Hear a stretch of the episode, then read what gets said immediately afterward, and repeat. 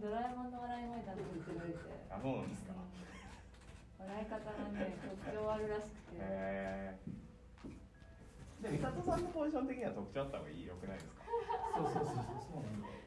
はい、ということで後半戦でございます、えー、コミュニティビルメルビルからお届けしておりますラジオ風生配信番組でございます。本日7月の27日。でございます。メル生10回目イ。後半戦でございます。えはい、これあの事務所の先輩のポーズ。なんか今出てきちゃって。はい、ということで、えー、前半は親部祭り実行委員会ということで、メルヘン劇団、えー、花勝負祭り、そしてメルヘン下牛祭りの、えー、3つの団体の、えー、リーダーの方々、うん。そして、えー、行政の方からも、えー、その観光目線で盛り上げる方、その4人、えー、来ていただきまして、えーいろんなお話をさせていただいたんですけども、そのお話をグラフィックとして残してくださったこちらの方が後半戦のゲストでございます。こちら。東北グラフィッカーの山口翔太ですよろしくお願いしますちょっとぜひお顔を。パパ。イイエーイエーイ、こんな方ですか。こんばんはこんにちはおはようございます 久しぶりに顔見た。久しぶりだもんね。久しぶりですね新新様式な新様式海外だとこういうのとかもね、あと足でやったりとかね。あ、そうだね。あるんですけども、はい。で後半戦も、えー、我々2名が、えー、進行でお届けしますメルビルコーディネーターコーヒーです。はーい、高見です。はいポッターです。はい、ほら後半戦テンション下がる。はい、あげます。はい、ということで素晴らしいグラフィック書いてくださいました。相変わらずだけど、すごいね。てかいいなこの配色、ん。なんかちょっと色合いのセンス上がった？いや結構この今回やっぱオンラインを3ヶ月4ヶ月ん。実践しまくって、うん。どれだけやっぱ見やすくするかっていうのを結構考えたんですよね、うん。なんかある種場を一緒にこう共有してるリアルなところだリアルだと結構そのどうしても色いろいろ使ってもうん。まだみんなわかるんですけど、うん。オンラインだと結局1個画面挟んじゃうじゃないですか、なると色使いすぎてもその色の色彩ってあんまり差が出ないなと思って。なるほどね。まあ、それならなんか結構色味を落とすとかちょっと落ち着けるとか,、うん。トーンよくこういうグラフィック業界でトーンマナートーンマナートーンマナートーンマナーとかう言うんですけどん。トーンマナーで今日も来る前にあもうなんか4色で黒と黒とグレーと、はいはい。決まりを作るんだ、ね。もともとメル生のあのロゴの色がはいはい4色しか使ってなかったんで、うんうんうん。あもう4色で今日は合わせちゃおうって言って逆に落とした方が書いてる側としてはすげえ楽なんで。なるほどね。イメージもねつきやすいしね。さあでもこう今ざっと説明していただいたんですけど書いてくださったの。まあじゃあ誰ぞやというところもちょっと簡単にご紹介いただけたらと思います。はい、はいえっと私東北グラフィッカーという名前でフリーランスでお仕事をしているんですけどで実際どういうお仕事をしているかというと、まあ、会社さんとか行政さんとか、まあ、個人の方もあるんですけど、の話し合いとか会議の場に呼んでいただいて、まあ、その内容をその場で絵にしていってその絵を使ってまた話し合いとか場を活性化させたりっていうのをお仕事としているっていう感じですね、短くまとめると。なるほどです。はい。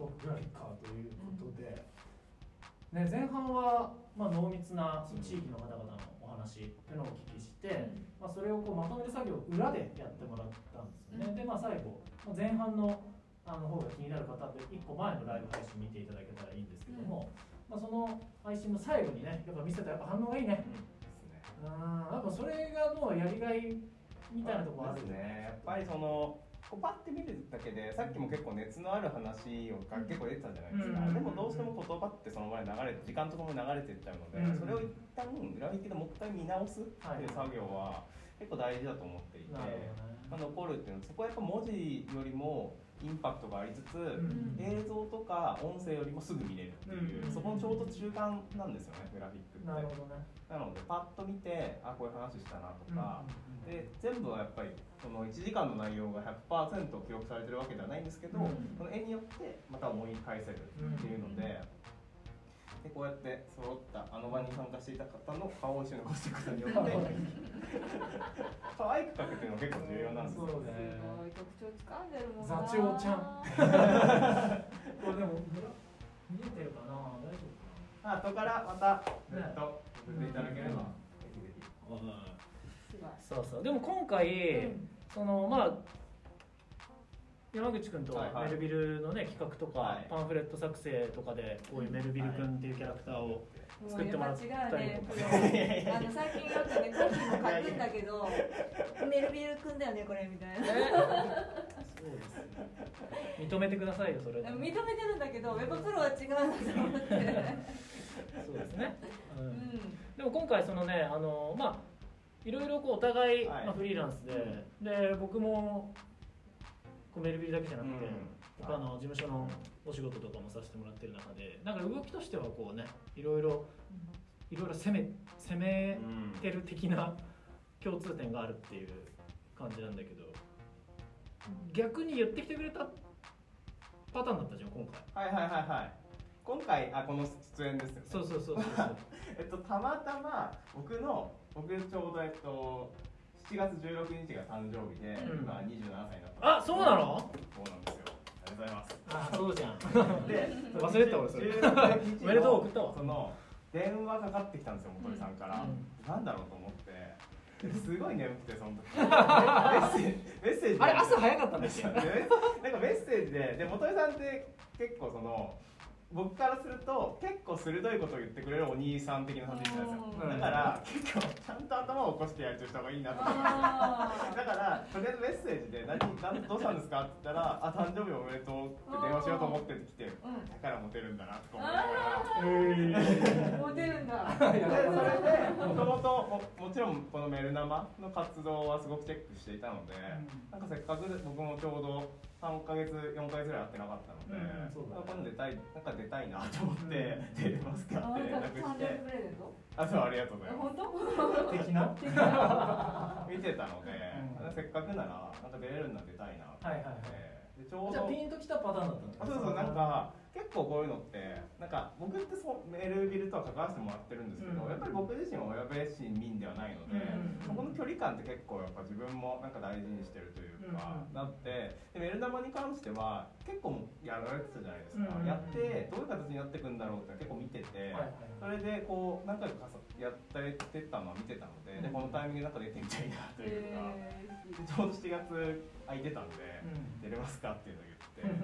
ー、すごいやっぱねあの山口君って書くだけじゃなくてその先のあのつながりとかやっぱお仕事にしていくとかっていう部分とかってやっぱ大事になってくるし、僕が山口君にそのできることっていうとやっぱそういう人つなぎっていうか、うんまあ、そういうところだなっていうのがあるから、まあ、それもあってここにいろんな人がつながりを求めてきたりとかっていうところもあってこういう場所があるわけだから、まあどうせならうんなんか。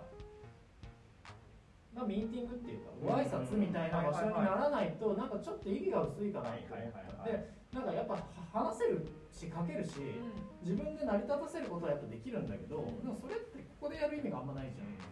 そうだからその普段会えないとか、まあ、行政とか例えばそのやっぱりこう行政システムっていうものの中でそうざっくばらんに楽しくそのクリエイティブなアート目線とか、そのクリエイター目線で話するっていうことはなかなか難しかったりする中でどうですかっていうような話とかの期待とか、あとはその、ね、その花椒祭りの、まあ、実行委員長の、えー、と源さんは、ね、わあの若い方、うん。だけどどうしてもやっぱり世代が上になってくる。と、うん。その会議ってやっぱりロの字であのしっかり会計やってとか、その監査してとかってやっぱりそういうところの重要性も大事なんだけど、まあ、透明性みたいなものをねもっとその小回り聞いて発想を変えてお話し合いをするにはどうしたらいいのっていうところになるとやっぱりこういう発想の転換をししてる人で攻めてるっていう人すごいやっぱ大事ですそれがやっぱ何よりのプレゼントになると思ったんで、うん。ありがとうございます。いやこちらこそいつもありがとうございます。いえいえそれこそ僕ありがたいことに行政とお仕事をやらせていただいてもいるんですけど、うん。初めてそれこそ富山県のお仕事したのはここで行政の方と知り合って、うん。面白いねって言ってもらって、そこから本本拍子に去年の秋頃に県のお仕事をやったりとか。方ね。メルピルはやっぱりいい意味でこういう人が集まる場所を作ってるところって結構あるじゃないですか、うん。また今増えてきてると思うんですけど、うん。メルビルってやっぱりこの、えっと、こう市がか関わってる部分もちゃんとあるじゃないですか、うんなので市の人が結構いいるしそうだね。けどその間に入ってるコーディネーターの2人っていうんですかね、うんはそのがっつり市の人ではないじゃないですか、うんで結構イベント的な要素の頭を持ってる方なので、そこは結構こういうフリーランスで僕もイベント的に絡めることも結構あるので、うんこうつながる場としてはすごくいい意味ですごくグレーな場というか、こうかね。こうこう市市のここにちょっとここに書いてあるの近いんですけど、うん市民がやってるところとなんか行政の人も出入りしてる感が、すごくなんかこういい意味でこういろんな人が来てるなっていう場であって、なんか市民でいろんな人が来てる場ってやっぱ全然あるんですよね。はいあるんですけどここまでなんか官民が。ある種いい意味でこう交わえる場っていうのね。まあでもお二人が多分つないでいただいてるのとお二人の日々の活動があるからこんだけ今日のメール生にもこういろんな方が参加してくれるってのはあると思うまあね、そこはね、結構商工会の事務局の方の動きがね、大きいんですよね。あーなるほど小西さん。はいはいはい。今の新しい事務局長の方になったりして、ちょっと体制も変わったりしてきて、はいはいはいはい。ちょっとこう、あ風向き変わったなっていう感じがしてますね。うん。なので今回もこのメール生の企画はやっぱりチェックをしてたので、うん。なんか出たいですっていうタイミングでじゃあこういろんな方が来るタイミングで来てくれたらって言ってくれたので、うん。まあぜひぜひとど言って。うなるかと思ったら 今うん。日どういう、なんで？まずはそう大人数だからこのパソコンのね配信で。どうなるんだろうそうね、ままずその、ね、正式に何人っていうのもなんかざっくり聞いてたけど、うんなんか減ったりする、来れんくなったとかって可能性もちょっと考えてやってはいたんですけど、そしたらなんかワイドショーみたいな構成になったってうん。そう。すごいね。楽しんでいってくださったね。そうですね、やっぱあの、そうだな、まあ、極端なこと言うと、まあ、配信長いんで、誰しもに楽しんでもらえるコンテンツではないんです。よ、これは。うん。ただ、うーん、なんていうのかな、まず参加した側の満足度っていうのがまず一つある。はいはいはいはい。で、メルビルに来たっていうことで、メルビルで何かやったっていうつながりの可能性もあるかな。で、そこでこう、新しいつながりとか、うんとそのそれこそそのか出演者の方のその先の家族とか、親戚とか、まあ、前も配信で言ったけど、東京のじゃあお孫さん親戚大阪のとかそういう方々になんか届く可能性とか考えるとなんかあってもいいんじゃない？っていう感じというか。でまあ前もメルビルメディアタワー構想みたいな話のことをまあざっくばらんにまあひらめいたことを言ってたんだけど。なんかあのやっぱりラジオないなってはいいうの結構大きくて自分の中で。うんラジオ好きだからなんか親でのラジオ欲しいなみたいな。コミュニティラジオってやっぱすごいこう誰でも来いやん。っていう全然ウェルカムっていう場所すごい多いんですよ。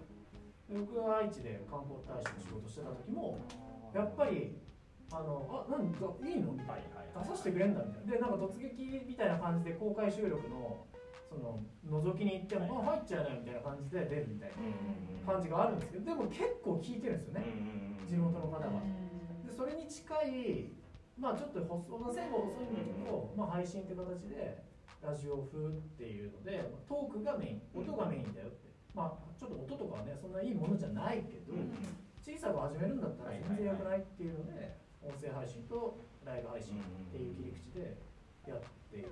でそれが意外にもなんかちょっと広がりを見せる多分あれですよねこの今日この今までメルナも参加してくれた方たちもここで多分配信ってこんなこれでできるんだって気づく人もすごい多いと思うんですよね。なんか僕は逆に配信というよりも今 Zoom とかの、えっと、こうかいオンライン会お議高いんですよ。オンライン会議システム活用してオンラインでお仕事をすごくしてるんですけど、結構僕も心がけてるのがなんか初めてだけど参加したいものというか、うん結結構そういう説明とか心がけてて、はいで嬉しかったのがあんまりこうオンラインの Zoom とか使ったことないちょっと,、えー、と年齢層高めの女性の方とかも、なんか山口君のイベント参加してちょっと教えいろいろ教えてもらったら他のイベントも参加できるようになったって言ってくれてて、なんかそれすごい大事だなと思っててなんかある種多分元井さんも、まあ、多分勉強されてたと思うんですよ配信の。で勉強してだいぶしたわ 僕もやりました。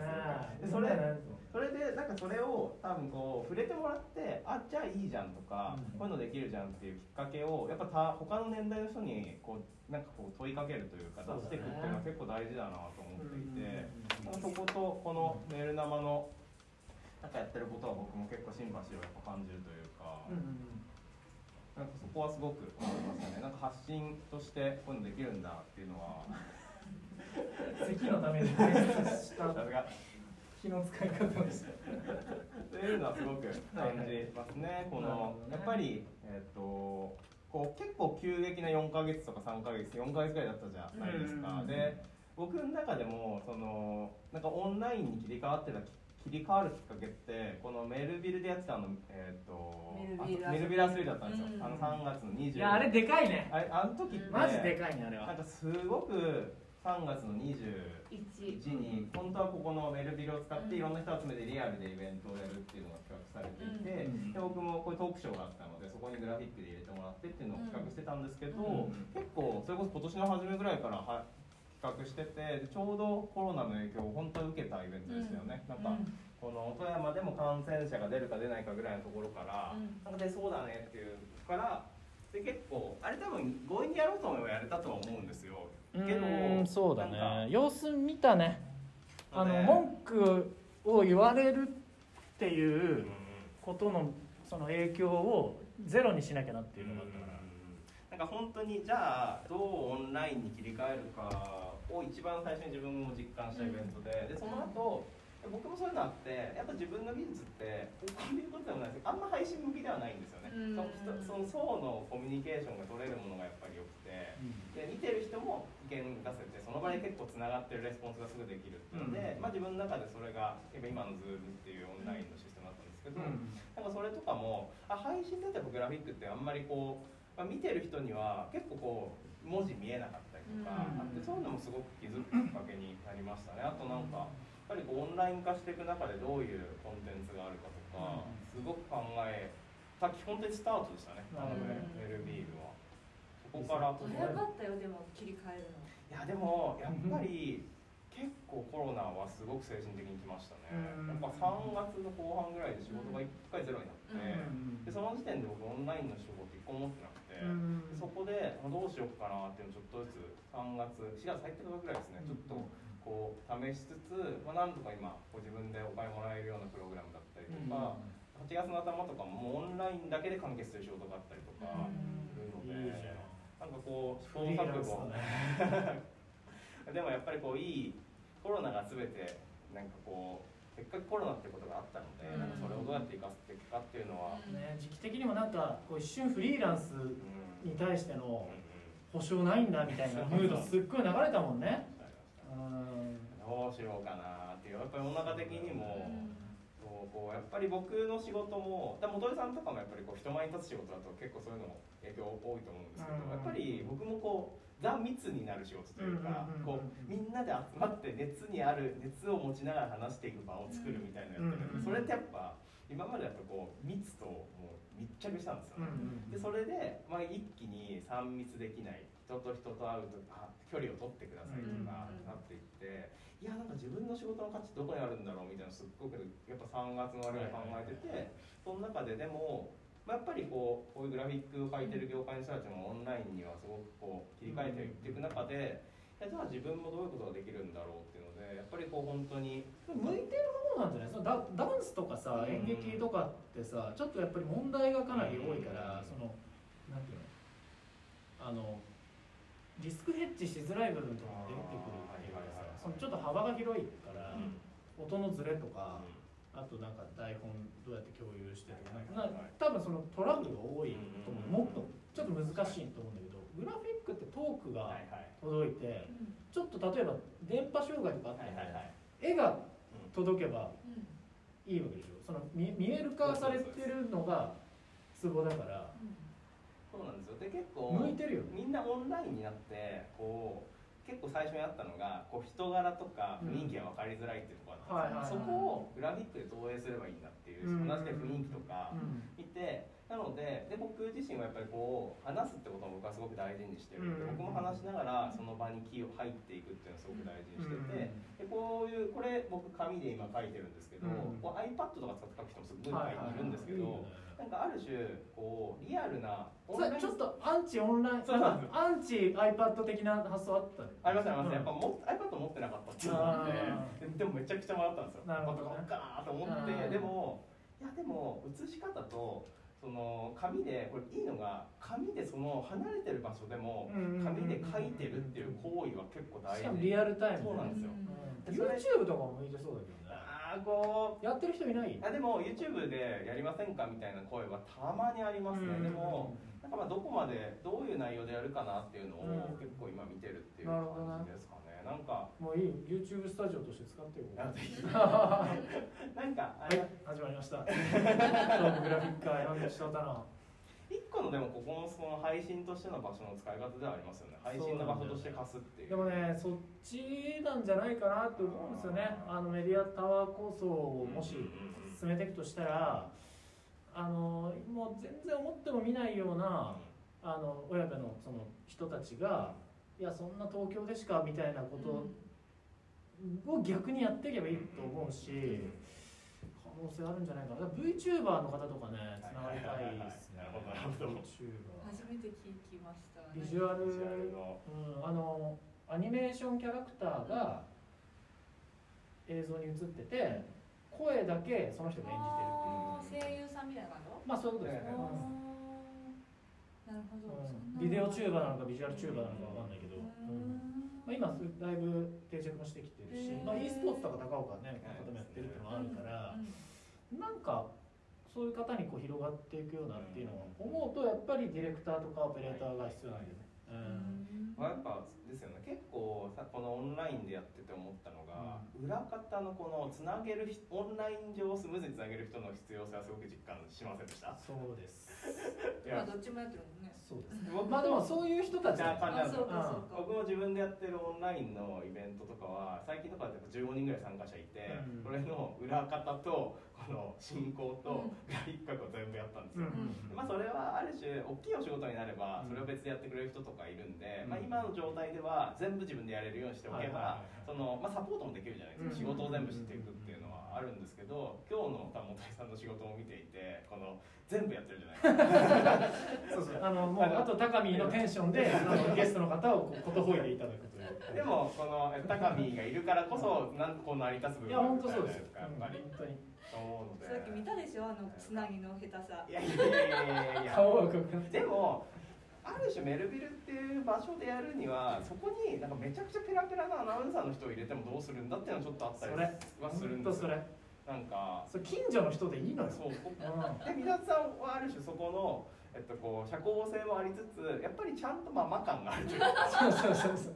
あわかるわかる。それわかる。う大事ん。ママな親部のママタレ。う これが本当にアナウンサーの、ん。まあ、三田さんこうなってないっていうわけじゃないですよこの大丈夫キラキラでこう大丈夫 頑張ってきたんだけど 今日こうなアナウンサー意識してる頑張って今日ほらね今日ほらこういう方たち来られるっていうからちょっとちょっとだって男の人はスーツ着ればいいさいや僕は別に衣装を選んでるわけじゃないんですよね。そのそのままあのまあ今日月曜日毎週こういう服を着る仕事も機会があるからね。そのままあのっていう感じなんですけど、全然ラフでもいいです。まあでも逆にかっちりしていいのかな。なんかそこはすごくやっぱり結構重要というかそうなのね思いがけない笑いが起こるんですよ。うんやっぱりちゃんとこの真面目な討論会になっちゃうから地域とのつなぎ役になる人が必要というそう。か、だね。まあ協力隊うん的な精神はやっぱあるんだよね。で、なんか地域おこし協力隊でどっぷり山間地でやってるっていう人たちの話を聞くと、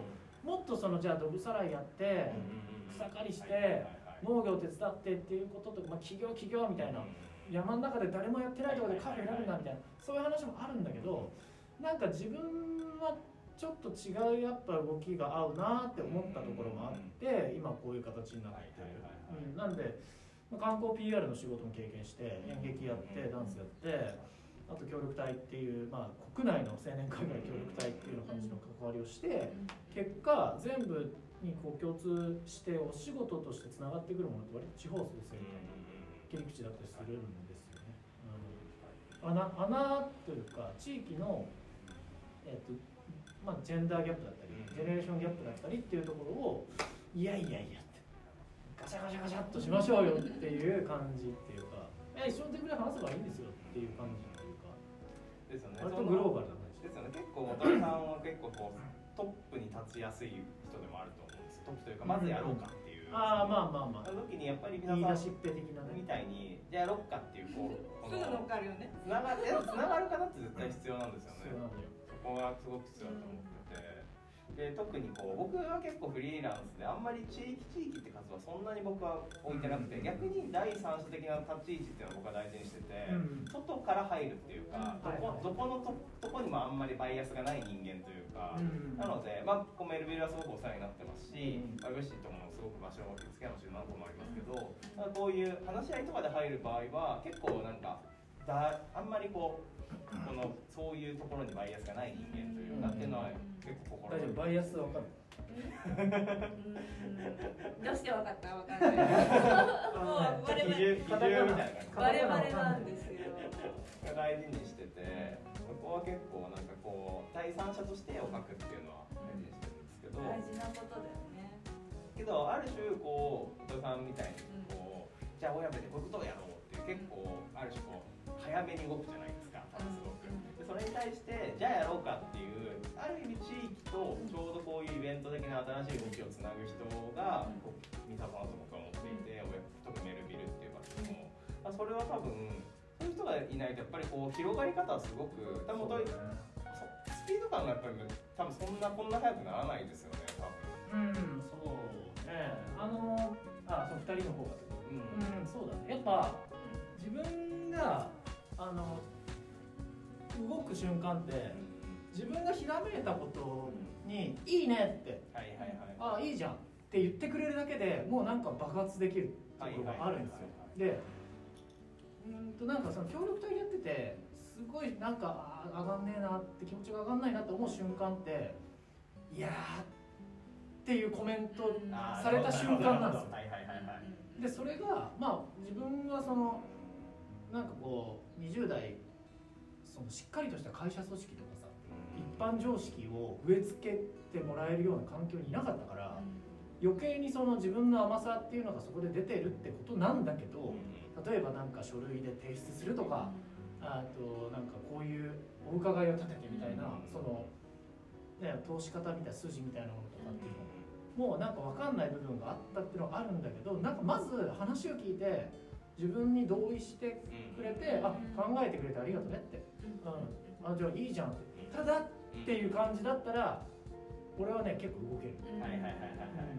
でもね一旦こう投げたものに対してなんかこうまあそれも結構スムーズなコミュニケーションではあると思うんですけど、伊沢さんとかは特にそこのこうでやってみようかっていうか、いいじゃんっていうのは結構早い人ですよねすごく。うん早い。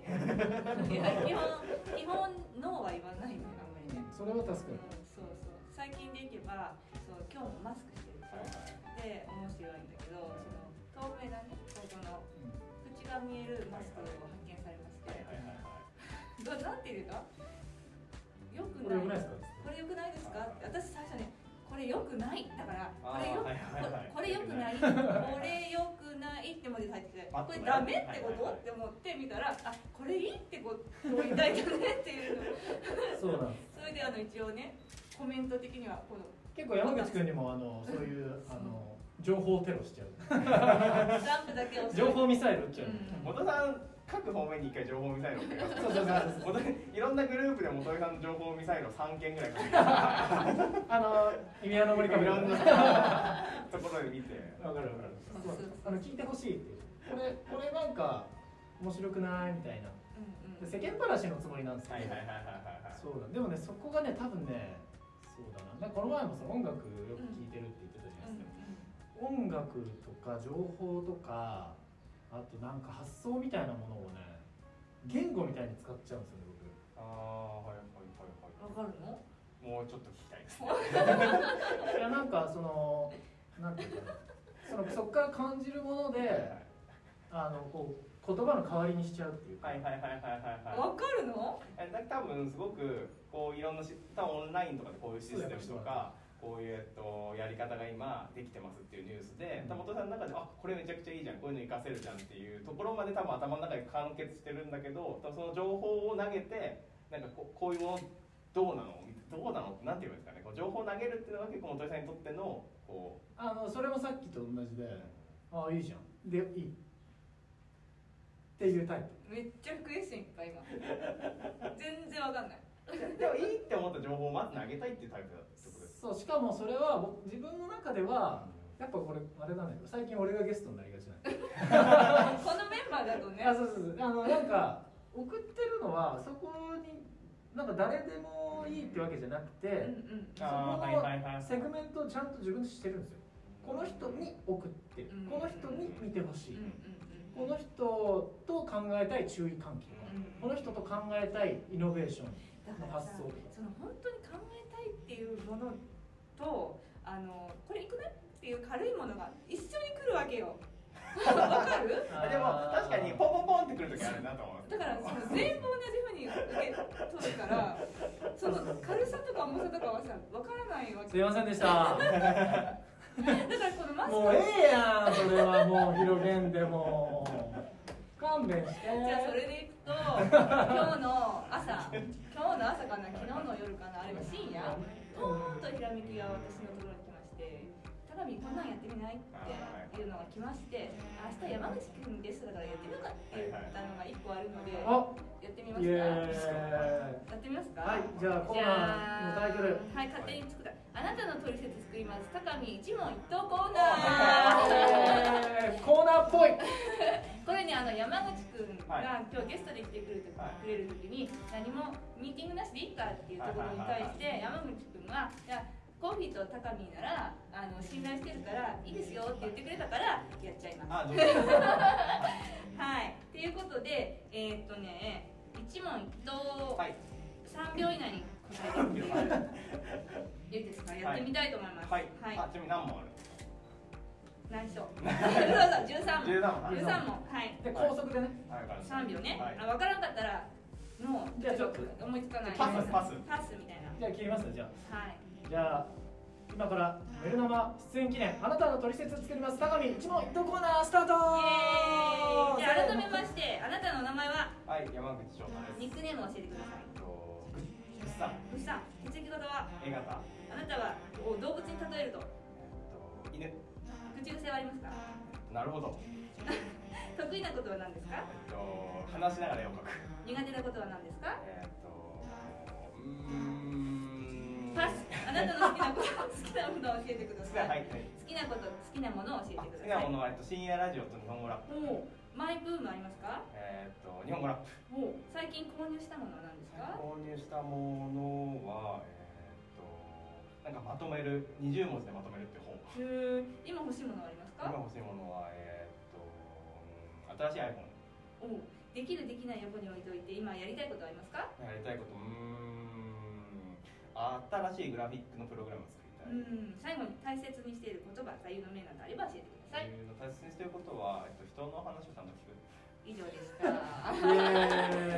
が書き取れない。メモんないんだ。無理だったよ三秒でメモれない。すごいショックなの一個言っていいですか、うん。苦手なことはみたいなところそこ詰まっちゃってめちゃくちゃ天狗のやつ。みたいなねえだねえだいやそんない。ないですみたいな。ぐっさん。ぐっさん。最近はないんですけど、うん学生時代はなんかよくこう大学とか高校とか行ったらなんか自己紹介の時間あるじゃないですか、うん時によく「なんかぐっさんって呼ば呼んでください」とか言ってましたねなんか今はそんなに似てるから？いや山口でぐっさんってなんか高校とか大学の友達でぐっさんっていう人は結構いますうね、ーん。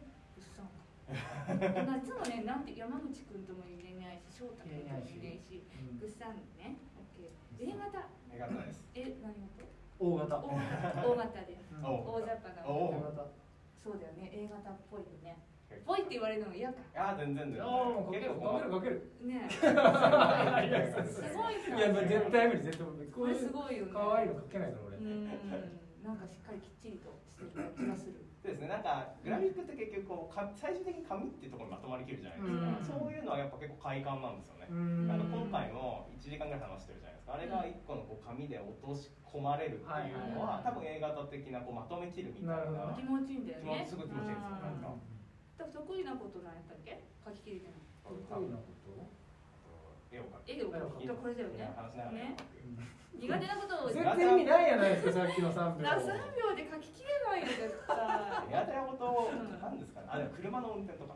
そうなんだ。ぶつけちゃう？うんなんか一応ぶつけたこととかはあんまないんですけど、なんとかあの軽音乗ってるからうん。なんとかなってるみたいな、あんまりこう大きい声で言えないんですけどこうやっぱいろんなとこ結構感覚動いてて、はいはいはいはい。グラフィックも同時多発じゃないですか。うん。聞きながら書くとかで、運転してる時もうん。めちゃくちゃなんかいろんなこと考えちゃうんです多感？よねそうなんですよ。だからラだからさっきも出たラジオとか聞くのすっごい好きでやっぱり、集中できるよね。うん。だから2個ぐらい使ってなんか集中のモードに行くみたいは結構あります、音声配信ってねうん。後で聞くとねなんか心地よくなってる。あのまああのアプリのおかげでもあるんだけどなんかね自分の声って自分が気持ち悪い声じゃないうんうんうん。と思うからなんかね聞いてたらね面白い。あこんなこと言ってたっけ、うんももう一回もう一回聞きたくなるんだよ、はいはいはいはいそうだからちょっとまた楽しみにしててほしいんですけど、うん。はいどうぞ。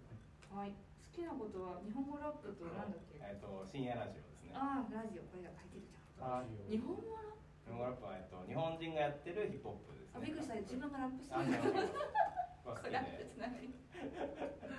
今日無茶ぶりしないよ大丈夫。いやいつもやるんだけど。じゃあここから。即興でって言ってやっぱり言葉とかあそう言葉が好きなのと日本なんかあるあるラッパーの人が言ってたんですけど日本語ラップって自分のプレゼンだって言っていて、うんあれ結構ラップってそのラッパーの歌ってる人その人だからその歌詞を歌ってるというか、うん。そういう人生を送ってるからこういう歌詞を作ってるそこが結構問われるその音楽性でもあったりするんですよ、うん。リアルかどうかっていうか、うん。そういうのって結構好きでうん。僕も仕事上なんかそのその人だからこういう発言をするとか,、うん。なんかそこと結構なんかリンクしてて、うん。日本語ラップはすごく好きでなんかどういうラッパーがなんかこういう新譜を出してとか。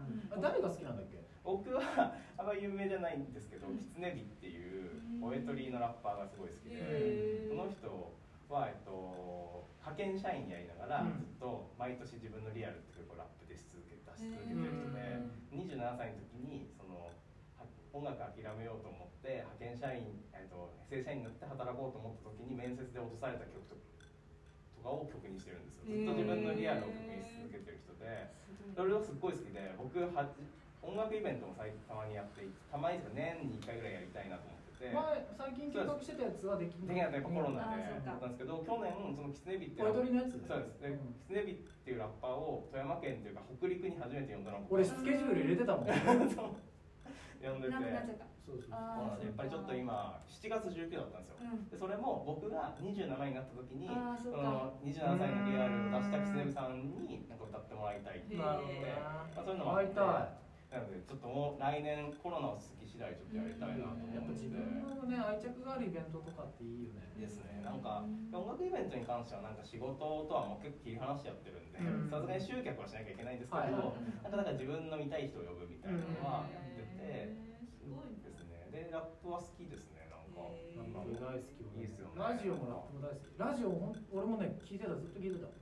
何？しえし元さん深夜ラジオ派なんですか？うんとねいや両方好きだけど、はいはい。一番印象的な番組っていうと、あはい。やまだひさしさんの「ラジアンリミテッド」って番組ちょっと年代違う。いや今でもやってらっしゃるんですけやってどあの JFL 系列あね。うんうんジャパン FM リーグって全国の同じその番組が聞けるみたいな。のがあって、まあ、有名な方です。よ結構ね下ネタとかうまいこと入れたりあとこう恋バナみたいなのをこう学生から電話で相談受けて「うん。いやもうなんか触れちゃってんじゃないの?」とかなんかいじったりとかすごい上手なんですよ。大好き、なんか声がみんな素敵だよね。そうだね。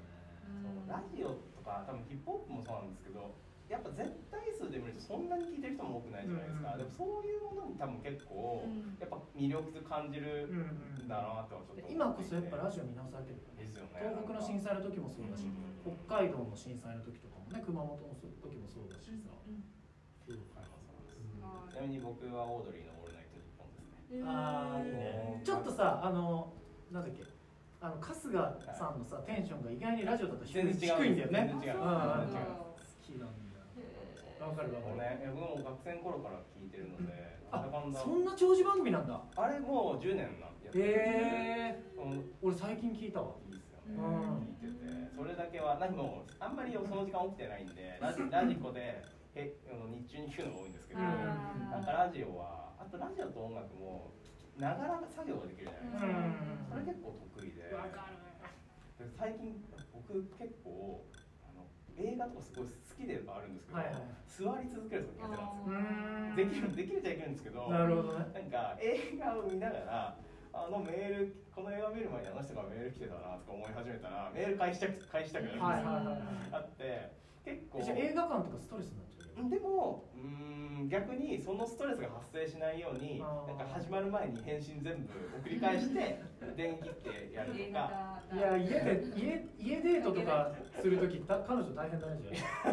なんかネットなんか映画見ようよとかなんかいやなんで携帯ちってんの？みたいな。いや多分そういうの分かってると思うんですよ多分。ああなるほどね。何やっちゃうみたいな。あでもあれはなんかそれは仕事に関してもなんですけど結構先に言う口に出すようにしますね。なんかやっぱり年代によってすごい失礼になってることとかあったりじゃないですか、だけどなんか「あすいませんちょっと同時作業しちゃうんですけどメールちょっと返させてください」みたいなのは、あでも山口君そういうとこしっかりしてる。そこだけはなんかあでもあれですよ元井さんに元井さんとこう仕事するとそうそういうとこ結構勉強になりますよ。あなんかいつも。本うん。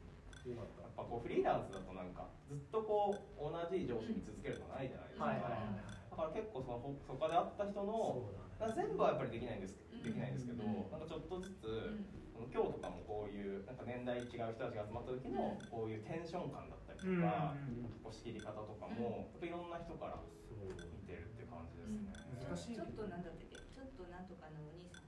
ちょっとちょっと年が離れたお兄さん。あれ？厳しいことを言うてる。あそうです。あそこですね。元井さんは結構 鋭いあそっか。鋭いことを言ってくれるんだ。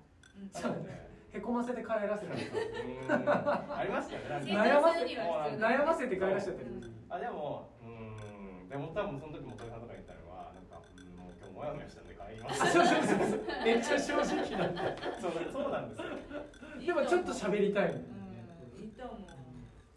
あどこまで言ってる口癖戻ってさなるほどあなるほどはよだか絶対さね。絶対さ今のさっきの話も理解してないだろうなと思うのにでもあれは口喋ってもらうためのなるほどでもあるんですよ。うん。そのうんそこでうんって言っちゃうと話が止まっちゃうあっちも結構戸惑うじゃないですか、ううんん、って言われちゃう。なんであうんうんとかなるほどみでたいなのは。も山口君ってさ疑問を疑問のままにしないタイプだよね。そうそれはあります。ね。ねなんか聞くもんね絶対聞くよね。こうお互いの中でモヤモヤの状態にしたくないっていうと、はいはいはいやっぱこう絵にするっていう作業を比較的にやってるんで、うん。モヤモヤしすぎちゃうと僕にとっても絵にできないんで、うん。そのなんかそこは結構話し合いの中で噛み砕くみたいなのとか、はいはい。あとなんか特にフリーランスになったのもいいと思うんですけど、うん。なんか分かんないことはちゃんと聞くみたいなのは、うん。なんか責任が全部自分自分に来るじゃないですか。すごいね。やっぱなんかなんかまあ聞いてまあそうだ。よ聞いた方がなんだかんだ聞いてなんかあこんなことも分かんないのかって思われるのと、聞かないで聞かないで、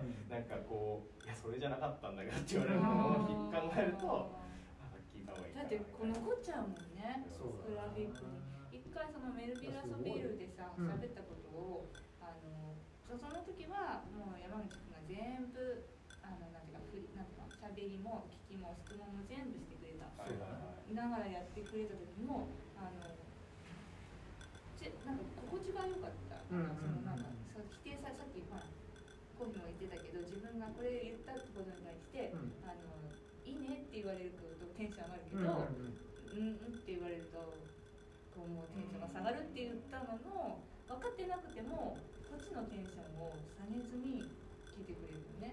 そうだなんかねすごく。白黒はっきりしてるんですよ。だからそれはある。ねいやだからでもいや僕は違いますねまでちゃんと言う。違いますね僕はなるほどね。違いますねうん立場をちゃんとはっきりさせて。愛愛っていうのはちゃんと言うんですようん。ね自分の。のとそうですね。でもグラフィック普段のコミュニケーション仕事とを分けちゃうとあれなんですけど分けるとうん。グラフィック書いてる時はやっぱりどどんな人でもって言ったらあれなんですけど、書かせてもらってるからやっぱその人のこと結構好きになるんですよねうん。書きながら。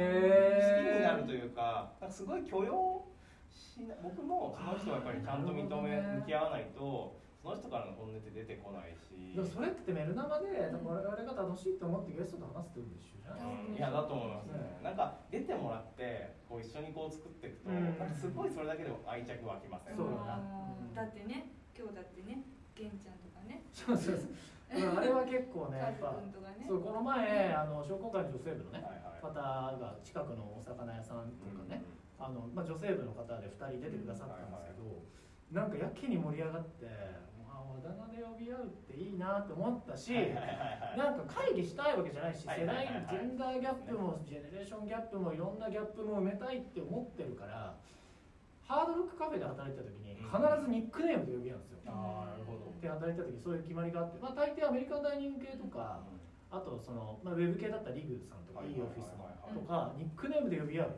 でえー名刺にもニックネームあとかなのかなわかんないけど、うん。っていう会社もあるからさ。うんなんかそこがこうギャップを超えるためのうん。割とこうあじゃああのとりあえず脱ぎましょうかみたいな。うん。その鎧脱ぎましょうかみたいな。うん。荷物下ろしましょうかみたいな感感じになるっていうね、うん。まあ、人笑いを起こすっていうところもあるんだけど、うん。なんか別にこう芸人さんじゃないから安定していろんなこと言えるわけじゃないですからやっぱりこうコミュニケーションのそのことほぎトークみたいなところの一つなのかな、面白い。これいいんじゃない？面白いですよ僕の提案。でもそれを勝手にさんはいつも私のふポーンとひらめいたのポーンときて。はい怒られてます今でもね自分がほら楽しそうだなと思うから乗っかるんだけどうん。いやあの前回ちょっとこうあの音楽から始めて、はいはいはい。でなんかそのアーティスト系の2人だったからうん。割とこう結構話が飛び火した時に、はいはい。なんかちょっとこうテンパってたんですよ。ああなるほどなるほど。でやっぱ形式っていうのをちゃんと、うん。あの僕がフリートークでバンバン言っちゃえばいいっていうところもあるけど、うん。テンパってたというか最低限のその形式っていうのがあった方がやりやすいのかなと思って提案した。あーなんか前回に関しては本当に全く未知な世界の人たちだったからあのマニアックなね。乗っかるにもそうそうだからもう一視聴者一視視聴者としていた感じ。はいでクイズいっぱい出し出してたらしくてみんなこう気づいてくれて巻き込もうとねしてくれてるんだけど私が巻き込まれないというか。あそうなんかなんかね そうそうそう乗らなかったみたあいな。のこの質問来る前にちょも僕の脳内だったのはなんか一個次トークテーマ振ろうかなちょっと思ってました。何振ってくれようと思って思ってたのはなんかこうオンラインに移行していく上でのなんかこうどういうなんか大変だったこととかはい。ありましたかみたいな振ろうかなと思ってた時にこれが来て、これなこれ面白いと思いながやらもう質問終わりですかそう。あのね今できやりたいことありますかってなんて答えた？あえっとグラフィックの新しいプログラムですね。あそうか。なんかちょっともうちょっとちゃんと見直す時期だなっていうのをすごく今思っていて、へー。でもオンラインになって、まあ、ありがたいことに何人かオンラインでセミナーをして、なんか僕から習ってまたやりたいっていう人が増えてきたりもしてる中で、ね山口山口チルドレンができるんだ。ね。なんかちょっとそのオンラインとしてちゃんと教えることを、まあ、変えてはいるんですよ。ちっちゃく変えてはいるんで今まで。ちょうど1年半ぐらい自分で教えるとかをやってきてるんですけどなんかもうちょっとちゃんと体系化してえ一個のなんか形としてやるやりたいなっていうなんか関係者ネットワークとか経験者ネットワークみたいなのはあるの？あえっとっていうのはどういう？グラフィックを通じて出会った人たちのあそこ山は口ショーターコミュニティみたいな。今ちょっと作ろうと。思っておじゃあそれも一つね狙ってます今日ねここ来る前に名前決めたんですけどトークグラフィックラボっていうのをあーいいね。オンラインで作ろうでもそれもなんか誰でもというよりもオンラインサロンみたいなうーん。でそれに近いかなと思うん。ですけど、うん基本的には僕のセミナーで習ってくれた人がそこに入ってもらって、はいまあ、情報共有とか,、うん。か結構グラフィックも人数必要なものとかうん。も多くなってくるので、なんかさグラフィックでさあの同時多発イベントとかやったらあ全国でですよね。とかなんか同時にこう、はいはいはいはい。まあ密にならなくてもいいけどさ、なんか同じ発想だなって書くと面白いですよね。なんか一個のイメージずっと持ってたのはうん。一、人のスピーカー仮になんか体育館みたいなところに集まってうん。元井さんがゲストで登壇するじゃないですか、はいはい。そしたら100人書く人がいて怖え。それ 100, 100人出来上がるとかもすごい面白いなそうそう。なんかグラフィックアートみたいな切り口をさトークグラフィックみたいなのでうん。なんかそのポリゴンみたいな感じで絵ができたりとかあるじゃんああいうのでも使えそう。げ元気なうちにやりたいのは元気なちょっとなんかどうした？20 20なんか24時間こうトークイベントとかあったりするじゃないですか、はいはい。あれをなんか24時間書き続けるとかいつかやりたいなと、なるほどすねごいね。なんかそれを仮になんか鉄管とかの壁全部それ書いてたらなんかそれでちょっと体なんか限界に挑戦したりとか。は 山口君のキャラのテンションの違いはちょっと面白そうだねじゃあでもは白黒なんで多分すごい機嫌悪かったり はい、ということでいろいろガンガンお届けしたんですけども、うん。なんだかんだあって確かに。4分とかあでもまあちょっと裏で喋ってたところもあったかもしれないけど、まあ最後あの大切にしている言葉座右の銘などがあれば教えてくださいっていうところと、まあ今日の配信の締めみたいなことを言ってもらう方かな1分ぐらい、はいそうまず大切にしてることはさっきもちょっと言ったんですけど人の話を聞くっていうのでで、まあ、人の話聞いてる仕事ではあるんですけどどうやって聞くかさっき言ったどういう姿勢で聞くかとか,、うん。なんかそういうのをちゃんともう一回なんか人間やっぱ人間力がすごく問われる仕事だなっていうのをすごく実感してて、まあその聞くっていう力もなんか徐々にやっぱりちゃんと成長していきたいなっていうのともう一個は今日のイベント参加してみてやっぱりこうなんかすごくこう思ったのは何かこうピンチに直面した時にみんなこうどうしようかって動いてるっていうのはすごく勇気になるなというか、これはすごく今日参加してくれ参加されてた親部松江寺君みたいな方とかも、ある種こうじゃあできないからどうしようかでなんか来年に向けて今から考えていこうっていうこの、みんながみんな立場は違えどこういうコロナっていう、まあ、ピンチじゃないですかやっぱり、うん。な中でどうしようかって考えてるっていうのがなんか聞けたのが結構僕も、あ、みんなそうだよなと思って、あ僕も頑張ろうって思ったすごく刺激を受けた日だったのとなんかそういう多世代の方とかをこういう、えっとラジオ風っていう配信のプラットフォームを作ってこう地域から地域の人を呼んで発信するっていうのを作ってるってことはやっぱり結構僕もこう企画側に回ることも多いのでそれって結構楽なことじゃないじゃないですか。やっぱりこう来てくださいって連絡して。そういうのを見ながらなんか僕もまた帰ったら頑張ろうっていうので刺激を受けた一日でした。はい。今日のトークテーマはリセット、はい。うん、今の山口君とグッさんの話から もう浮かんだのはピンチはチャンスっていう言葉私はすごく好きでうん。やっぱピンチだけどチャンスなんだろうなって思いました。以上です。ちょおっとシンプルですね。おかしいけど はい。では締めを。はい、えー、まあ10回という回にですねあのまあ今日あんまり打ち合わせとかもしてなかったんですけど、うん。まあいいレベルアップっていう話をさっきもしましたけど、まあ、できているのかなと、まあ、機材関係とかねあの、まあ、物とかは割とこうあの見てる側の人は分かんないかもしれないけどすごいシンプルで。あの、まあ、これから別にねあのそんなに贅沢もしなくてもこの形式だけはシステムとかねあのプラットフォームって言ってくれたけどってことは作ることができたのでそれをこうどう広げていくか本当に始まりの一歩っていうのに一個一個がなっていって盛り上がっていけばいいのかなっていうのは思っています。はい、ということで今後ともよろしくお願いします。ますはい、一緒に頑張ろうっていう場所です。はいはいはい。はい、ラジオ風生配信番組メル生でございました。来週も頑張っていきたいと思います。あと5秒。はい、ということでありがとうございました。バイバイまたよろしくね。